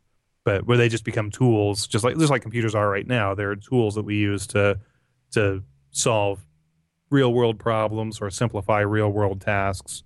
Will we ever be able to create a true quantum computer that can know the answer to a question before the question even gets asked because it's able to calculate all possibilities immediately? I think it needs to be just like a baby. You flip it on, and then you could Just teach let it go. Yeah, and you I was just watching Terminator 2 earlier, so Were you? yeah, yeah. So that maybe that's what Arnold Schwarzenegger was. I can't watch that movie without thinking about how that kid in the movie, uh, John Connor. Furlong. Oh yeah, Yeah, just like how he just absolutely went nowhere after that. And Yeah. I mean, his life went to shit, and he ended up getting together with some girl who was like 10 or 15 years older than him, who I'm sure just spent every dollar he had and um, drugs and this and that. And I don't think he's doing anything now. Yeah. I, he pops up every once in a while, but I think he's more of a cautionary tale than than anything. Mm. What bugs me is I heard they're they're kind of rebooting the franchise again with Arnold involved because I, I really liked the last uh, Terminator Salvation movie. I, I was cool with it. I liked the idea of that was the first one that you actually thought John Connor could could stand up for himself and be the the person they kind of predicted he was going to be. Because watching Terminator Two, you keep thinking this whiny kid is going to be the savior of the human race in the future against the robots. Uh, it just didn't make sense. But then Terminator Salvation kind of made that more of a reality. Uh, and I liked the idea that he was freaked out because things changed and this wasn't something he had ever heard about in the past. So he knew that this wasn't the same, you know, the future wasn't going to follow the same arc he'd always been told up to that point. And now they're going to reboot it back to where uh, he's going to, uh, that Schwarzenegger's involved again and they're going to create another trilogy. So everything that was good about Salvation is going to go away, I believe. Hey, you're on the air. Hi. Hey. Hey. Hey, how are you? Hi, Michael. How are you? I'm wonderful. I'm actually really enjoying this uh, conversation with this. Uh, oh, let's see how, how I put it. Being self-aware. Uh huh. That's the aspect of all of this that fascinates me most is the possibility of this stuff becoming aware of the fact that it actually does exist and then watching how it reacts to that. Is So- it so is it inherent is it inherently evil? Uh, or is it inherently good, or does that just depend on what its environment is? Does it have a soul? Yes, that's the thing. I don't because let, let's say you did have artificial intelligence that was self-aware. Uh, you, you couldn't apply morality to it because that's not. I mean, it would have to define its own morality based on inputs of the environment around it. What, Those, what do you those think? inputs, including what it's taught by us, just Well, as you yeah, are but- taught by your parents what to believe. yeah, but but it could yeah, look but at we're, you. we're so far away from anything like that. I mean, yeah, like we're astronomically far away from that. I, w- I would actually expect that the um, sun would explode before we even reach this point. Um, just because Yeah. of where we currently stand. Well, it's like seeing that the human brain only runs on 20 watts of power and a supercomputer ran on how many terawatts of power. I mean, that, there's such a gulf between there that the story uh, in that video is really cool to see what they're doing, but at the same time is one of the most realistic views of what you just said. That there's such a wide gap between what we can do and what we would have to do to create that world. I don't know. Uh, Give it twenty it- years. I mean, when things when things uh, multiply multiply at, at powers of two, you know, exponential growth really is something. It, it Yeah, it, I uh, agree. it really sweeps things under the. Uh, it sweeps old inadequacies under the rug pretty quickly. Just give it a decade or two. Yeah, well, it also takes some uh, some kid at home who accidentally uh, clicks the wrong button and creates some new idea that forces artificial intelligence to happen. By the way, who is this? Where are you calling from? Uh, this is Curtis from Ohio. You said Cur- Curtis from Ohio. Curtis from Ohio. I think we got a problem here. Now, now, now this is uh, I was on a porn planet, and they weren't able to uh, to transport me correctly, and this is my my Imagine duplicate. a porn planet, like a planet where people are just having sex everywhere and filming it. That's all they do. You just walk down the street and people are just humping next to you. You're just trying to go buy some Starbucks on this stupid porn planet. What, what do you sure use? What kind of Glass. econo- What kind of an economy could you possibly have on a porn planet? What time do people go to work? Do they work? I don't think, I, I think so. you'd always be working. Anyway, I'm sorry. Uh, go ahead. I, uh, you sound uh, like you've got some stuff you'd like to talk about. We keep interrupting you. I'm sorry. Oh no, no, it's absolutely fine. Uh, re- really, I, I'm just highly interested in this. Um, you know, the idea of like building like a self-aware artificial intelligence. Um, my background is heavily programming based as well as philosophy based, so um, that that that's why I you know this particularly uh, sparked my interest. in I think that- to offer debate. I think. Uh, what do you think about my idea that um, the best way to pursue this would be to come up with some sort of system that's smart enough to program itself, rather than saying, "Here's how you will react when someone yells at you. Here's how you'll, you know, here here will be your impressions of that." Rather than that, just have a, something that's uh, so advanced and has so much processing power and is so capable that it can just make these conclusions on its own and learn.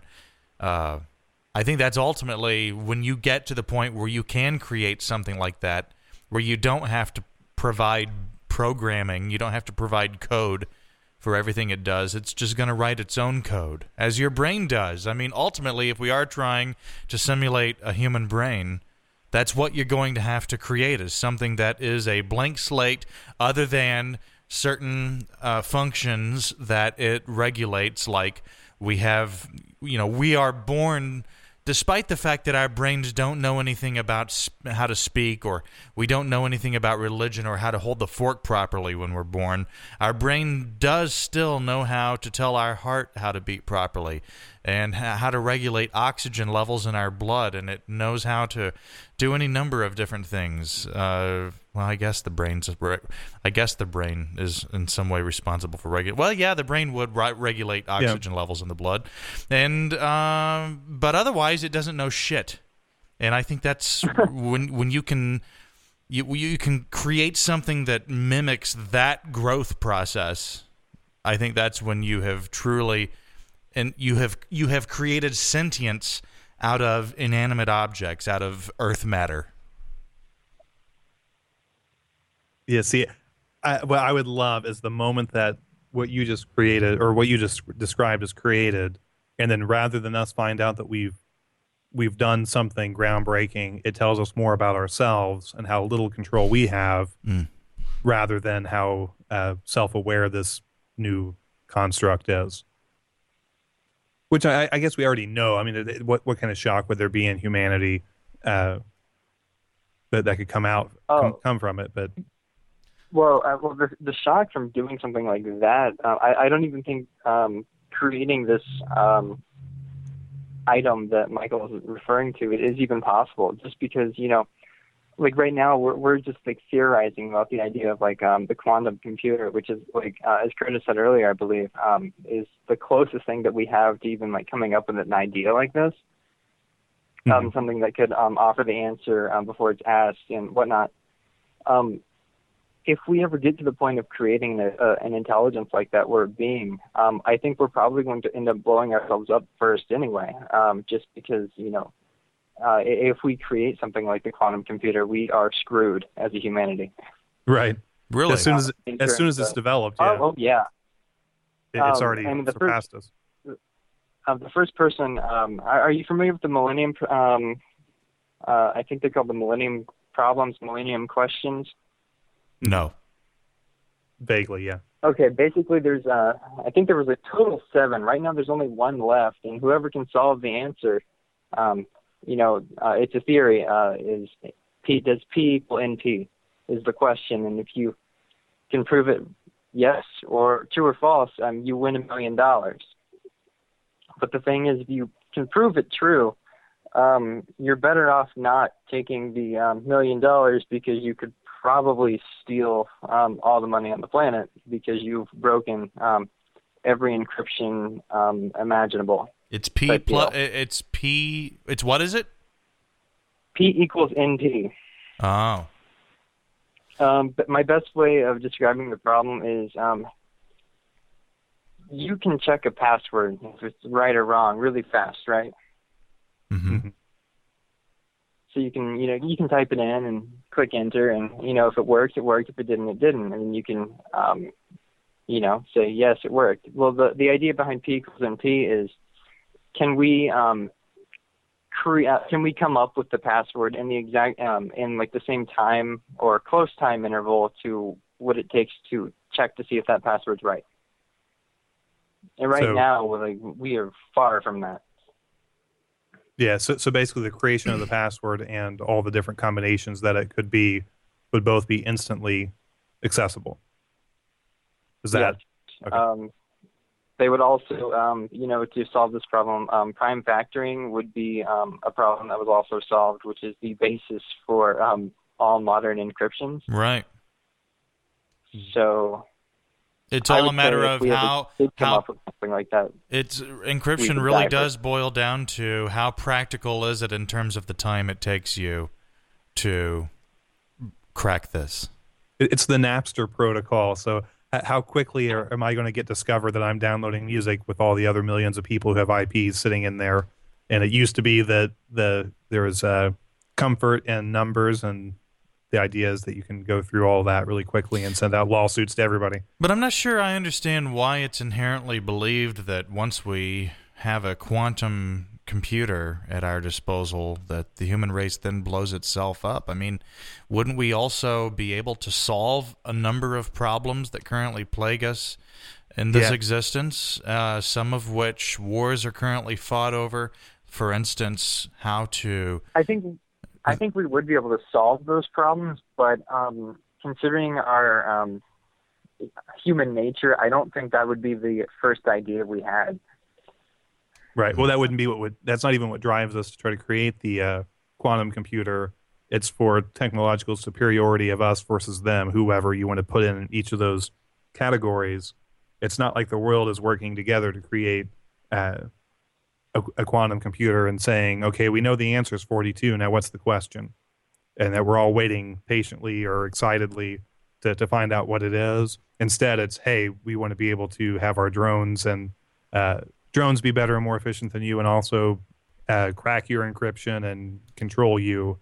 Uh, that's what if I the, the, don't the Department of Department of Defense is more interested in developing a quantum computer than Stanford is by itself as a research tool. I mean, if if Stanford has uh, people working on it, it's probably through a defense contract. That's the unfortunate part of it. Computing has become cheaper than ever. It's everywhere. It's in the hands of pretty much every every rung of the social ladder in every nation on the planet. Everyone can get their hands on an internet connected computer if they want to, pretty much now. Uh, Yeah. Even in the poorest countries, you can go to a cyber cafe and get online.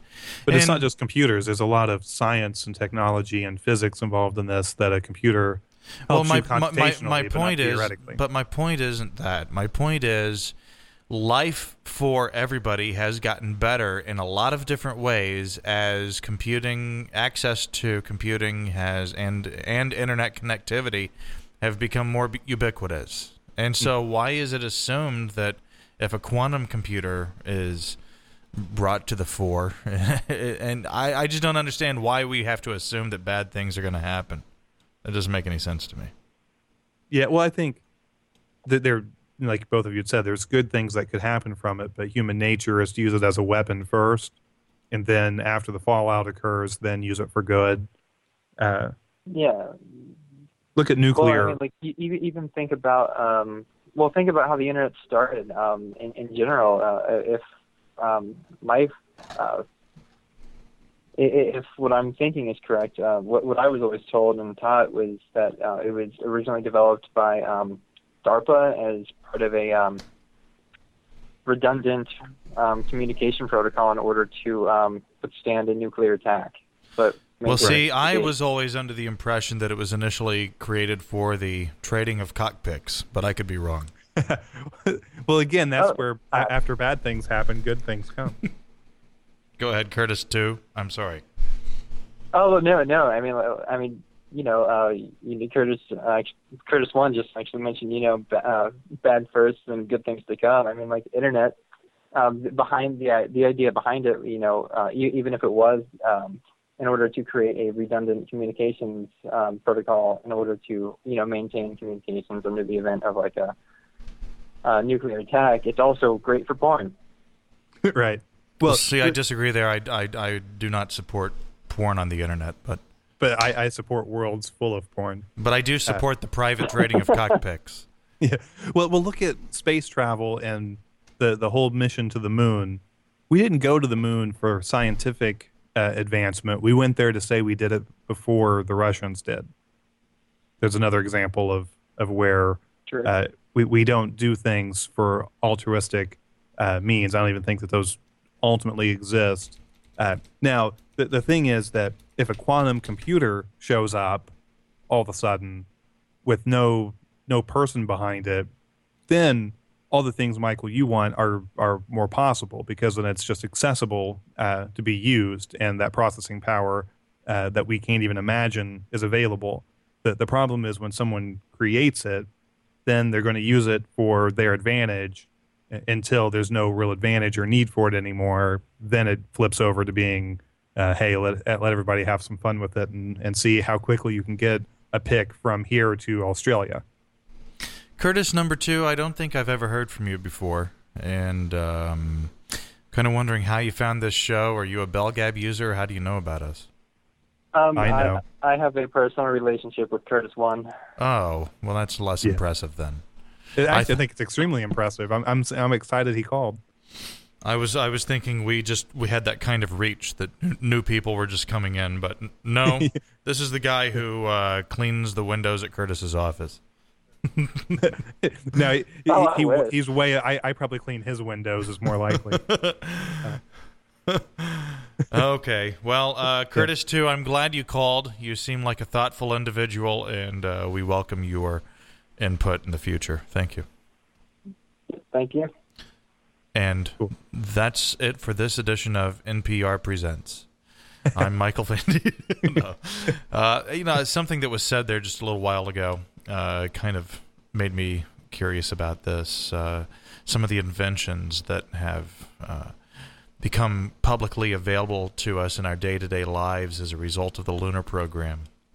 And um, Number one, the CAT scanner. This cancer detecting technology was first used to find imperfections in space components. Uh, the computer microchip. Modern microchips descend from integrated circuits used in the Apollo guidance computer. Cordless tools, power drills, and vacuum cleaners use technologies designed to drill for moon samples. The ear thermometer, a camera like lens that detects infrared energy we feel as heat, was originally used to monitor the birth of stars.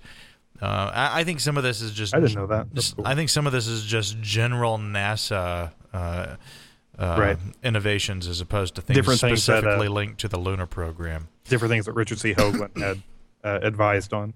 Clearly, uh, listen to the guy; he was there. Yeah. Freeze dried food. This reduces food weight and increases shelf life without sacrificing nutritional value. Insulation. Home insulation uses reflective material that protects spacecraft from radiation. Are you telling me there was no insulation? That's what I'm thinking too. I mean, what about like asbestos and things like that? That now we know have all the issues they do, but I have to think that Asbestos is actually a really great thing. It's just when you get out there and start stirring it around that you got a problem. Right. Yeah. Well, yeah. It's it's like a lot of like like you were talking about with the uh, smoke detectors. As long as it's left to do what it does, it's not a problem. It's when you tinker with it. It's amazing. I still walk. and I, I'm vertical. It's amazing. Man, all, the things I did with uh, electricity as a kid, I'm surprised that I'm still alive, and that my parents didn't have to replace every wire in our house. Invisible braces. Teeth straightening is less embarrassing thanks to transparent ceramic brace brackets. That's s- transparent ceramic brace brackets ma- times made fast. from spacecraft materials. Uh, the joystick. didn't know that. The joystick. This computer gaming device was first used on the Apollo lunar rover. Wait, is that the joystick from Porn Planet or for gaming? I'll leave that to the listener to decide. Okay. Memory foam created for aircraft seats to soften landing. This foam, which returns to its original shape, is found in mattresses and shock absorbing helmets. Satellite TV, uh, the technology used to fix errors in spacecraft signals, helps reduce scrambled pictures and sound in satellite TV signals. Scratch resistant lenses. Uh, astronaut helmet visor coating makes our spectacles 10 times more scratch resistant. Shoe insoles. Athletic shoe companies adapt, adapted space boot designs to lessen impact by adding spring and ventilation. So you're saying Jordan is really a, a product of NASA, Michael Jordan? Uh, well, maybe not him, but the shoes that were manufactured by little brown people in a faraway land for him, yes. Yeah. uh, let me go to. Uh, I accidentally went to the. Okay, here we are. The smoke detector. NASA invented the first adjustable smoke detector with sensitivity levels to prevent false alarms. Uh, the swimsuit. What? NASA used the same principles that reduce drag in space to help create the world's fastest swimsuit for Speedo, rejected by some professionals for giving an unfair advantage. Yeah, I've always wondered about that in the Olympics. How you have all this technology that makes you uh, so much better and water repelling off of you. Uh, You know, those NASA. swimmers actually shave the hair off of their bodies because they feel it uh, increases drag. Right. That's amazing. Yeah. The things that, that, that they do and the way they use technology to help them, it makes me think that it's not necessarily athletic ability completely at that point. That not that I could go out and do the same thing that Michael Phelps does, but but I- I without could. that technology, well, yeah, you could. I believe you could. Uh, Uh, the last one on the list here is the water filter. Domestic versions borrow a technique NASA pioneered to kill bacteria in water taken into space. I think they're kind of uh, failing to broach the real subject here, which is the conversion of urine into water. Maybe they that's a little icky for them to talk about here. I don't know. yeah, most people don't like to realize that. Really, that is uh, the biggest. Uh, that is sort of the holy grail of water filtration: is the ability to drink your own piss. Yeah. What about uh, mechanical pencils? You know, I mean, I'm wondering if I just. Okay, let's say I'm drinking my own piss that's been filtered into water, and then it comes out again as piss, and I filter it again into water. I wonder how long it's going to be before I just completely dehydrate, and what percentage of the water is going to be cast away as filtered waste through each cycle of filtration? Well, doesn't your body expel water to get waste products out of it anyway? So, I mean, it would it's still water. I mean, water is a very simple molecule that I would think that each time as you filter, you're filtering out the waste, but you're still getting water. Yeah, but I, I wonder how many times I can go through this cycle before I just, I, I, I just uh, don't have anything left. I think you'd be able to keep going because your body constantly. I mean, you're basically just recycling the same water, uh, like an aquarium does at that point. An aquarium loses water because of evaporation, not. Uh, and I think the same thing would happen here. You would lose water to evaporation and from the conversion process uh, as waste in that, but you could keep going indefinitely because water, you know, the water that comes out is still water. Well, yeah, you could keep filtering everything that you pee. That's for sure. I mean, the pee wouldn't be less filterable, but there would be less pee each time. I think, wouldn't there? I mean, I don't think so. No, because you- no, you're, you're you're not. still- I mean, you're Yeah. you do lose all, you lose water by breathing. Yeah, know? so I guess that just like in the aquarium example, that the aquarium only loses water really because of evaporation. So that's your your system. That's what your biggest issue would be is the evaporation of water through all the other systems in your body, and the fact that you put in uh, through uh, urine, let's say 10 milliliters or whatever uh, of water uh, through it, and then you put it back into your system, and you're going to use that in other ways other than just expelling it as urine. So, um, so you're not going to get 10 out again. You might get nine. So through the other systems of your body, I guess, is how it would happen. So over time, you're probably right. T-Mobile's record year comes at a cost. Well, this is from CNN. Uh, T-Mobile's big gamble in the wireless industry is paying off. The question is how long the upstart carrier can afford to keep it going. T-Mobile said Thursday it added a record 2.4 million subscribers in the first three months of this year, its fourth consecutive quarter, with over 1 million total net additions. Uh, of that 2.4 million, more than 1.3 million pay for a monthly service plan, the most lucrative kind of customers. The company's breakneck growth has come on the back of a series of aggressive marketing moves T-Mobile has termed the uncarrier revolution. Among other things, the company has eliminated contracts, dropped international roaming charges, and even offered to pay competitors' customers $650 to switch. Um, and I have taken advantage of that. I had uh, about $420 in early termination fees uh, between both of my lines on Verizon, and I just actually Friday, yesterday, uh, took photos of my final Verizon bill and sent those off.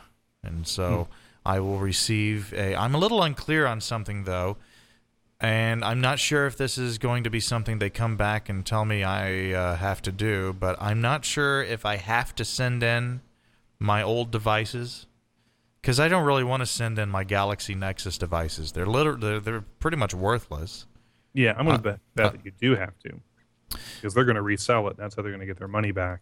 Well, good luck selling my cracked screen Galaxy Nexus Well, yeah. devices. You know, have fun with that. Um, I mean, they're so worthless. I, I just, I don't know. So they may end up getting a hold of me and saying, "Hey, you got to send in your phones."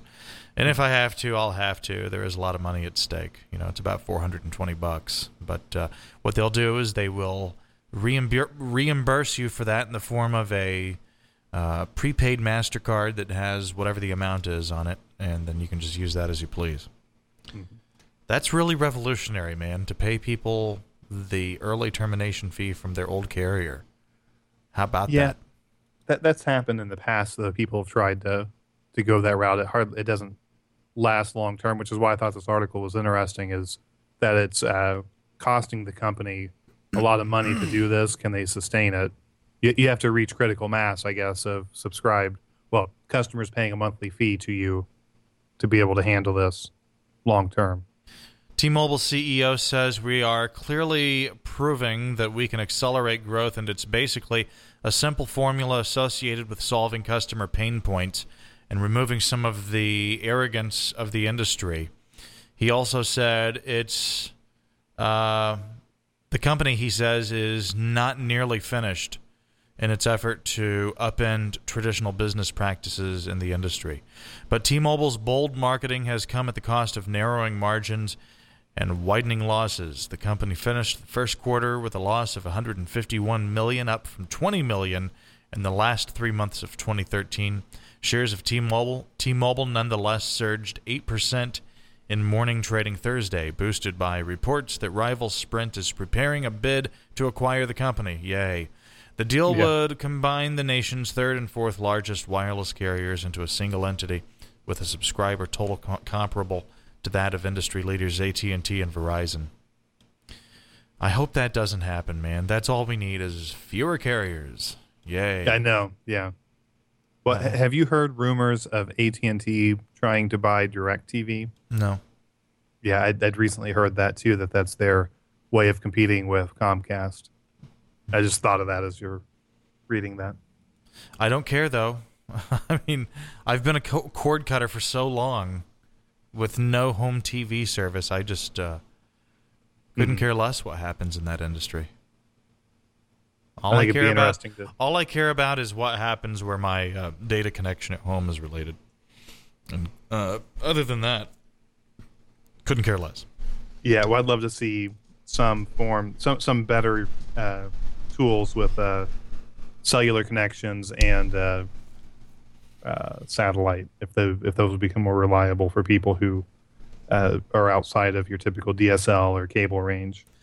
I'm still waiting on Project Loon to free us right. from all of our cell carriers. I mean, if we can just get that going and just make all of our phone calls over TCP/IP. Yeah, I'm all for that. It- It'll be such a freeing experience. I think once good internet is available for all devices. I mean, really, that's that's going to change everything. I, I just my confidence in Google's ability to follow through on anything has just been shaken of late. Yeah, well, that that's where it needs to. The government needs to be involved in it. In That what, would- in what regard? and, and rolling it out and making it happen because The that Project way, Loon. yeah, the, well, the ability to have internet everywhere. I th- I, If that- if wa- that's where I want to see municipalities get involved in. Uh, well, that doesn't really address the internet everywhere issue, though. You know, for people that are out in the middle of the sticks. But I do want to be able to be in the bottom of the Grand Canyon and place a phone call. Right. And Project Loon would give us that ability, and uh, it would entirely free us from traditional cell phone carriers. Which, boy, would that be great! And I, I guess. Um, I guess we didn't really get around to talking about uh, Google Fiber and how it's. It looks like it's going to be rolled out in a broader fashion in the near future. Uh, we Well, I had hope that. Topeka. Was it Topeka, Kansas? And I believe so. doesn't Austin also have Google Fiber? Yeah, they're in it. Yeah, and uh, I I think those are the only two towns, aren't they, thus far? Yeah. and we're uh, going to see that start to spread out. And uh, there are indications that some of that's actually going to be wireless as opposed to a true fiber connection coming into your house. And I'm not sure what method they're going to employ as far as wireless connectivity is concerned. But I don't know. Maybe we'll uh, talk about that on the next episode of the spec sheet. Yeah, it'll that- come with a free uh, Google Glass for all uh, Google Fiber customers. I'm joking. I was going to hold you to that. Yeah, well, if it's I- only eighty dollars for each one of them, then it could happen. Hmm. I thought you were serious. No, that'd be awesome. Okay, well, this is the spec sheet. Thanks to everybody who tuned in live, and thanks also to everybody who downloads the show. We don't ask for any money to do the show, we don't have any advertisers. We just do the show because it's fun for us, and without you guys tuning in, there's really no point in any of this. So just the fact that you're listening is certainly payment enough. Uh, appreciate that. And visit our website at ufoship.com where you can download the show after it airs. We also have a number of other podcasts there for your enjoyment, including the Gabcast, which is a podcast about bellgab.com, and we also have uh, the Fret Files, which is a podcast about building and repairing and maintaining and everything you would ever want to know about guitars, hosted by Eric Daw, otherwise known as the General at BellGab. Mm. Uh, kind of jealous of his podcast, actually. Yeah, he does a good job. He does. Okay, guys, uh, we'll see you later. Bye, Curtis. All right, see you. Have a good weekend. You too, and everybody else.